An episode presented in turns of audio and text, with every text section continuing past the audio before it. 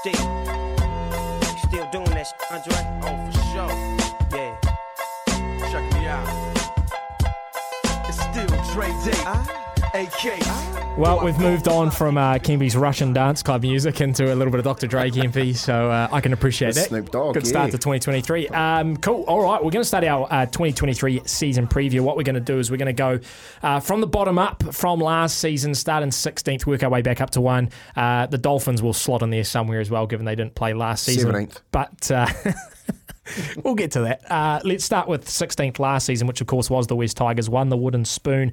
Coach Tim Sheens coming in for them in 2023, of course, on the two year deal, and then uh, Benji takes over. Um, funnily enough, you could say that they believe the answer to the future is in the past. Uh, Robbie Farah, Benji Marshall, sort of in the coaching staff as well. But uh, six new players coming on board, some big signings as well. Api Koroisau, Isaiah Papali'i, David Klemmer, John Bateman highlight them.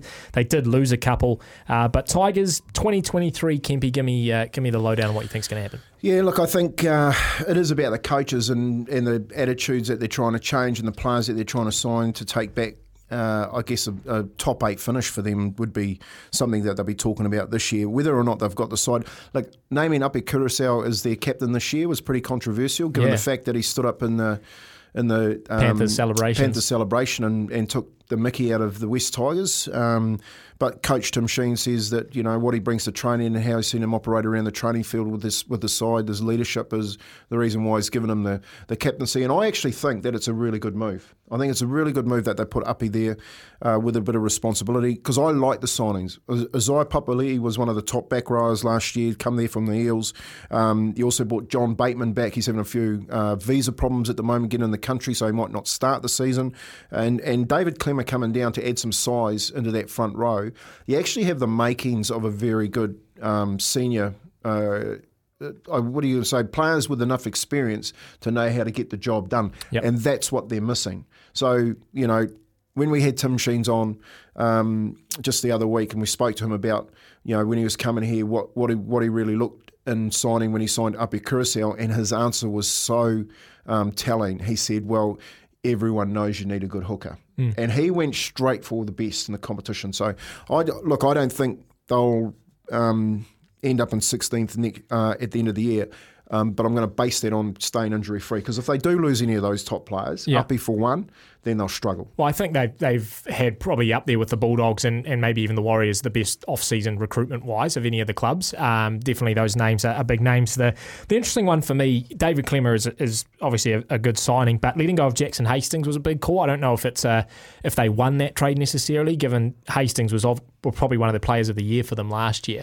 So the big one of the big question marks for me is really the halves pairing with Luke Brooks. I know Api Koroisau, the idea is that he's going to release uh, Luke Brooks a little bit, but Correct. you know, when the Tigers were struggling last season and they needed someone to step up in their halfback, he, he was nowhere to be seen. So they lost a couple of close ones last year. It's probably can they turn those games around, you know? And I think me personally, I've got them sitting at around about 13th this year. So I think they win a couple more of those games. They propel themselves forward a little higher up the ladder, but probably like the Warriors.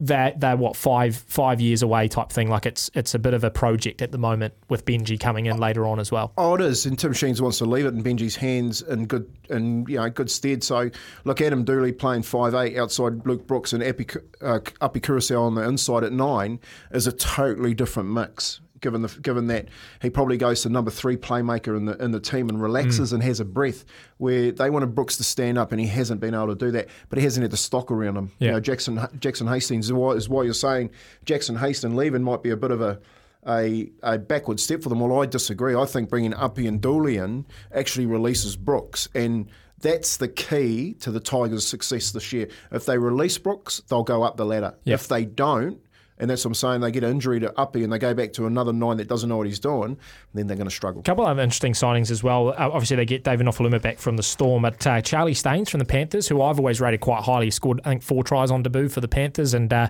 he featured in their uh, in their tr- in the Panthers grand final last year as well. Um, Tommy Talau also coming back for the Tigers. He had an injured 2022, but he's a, a bit of a gun in the centres there. So I've got them finishing 13th. Where have you got them for 2023? Oh, I've got them actually uh, not too far further up the um, table. I've got them finishing 14th. Okay, third and fourth. I can handle that one.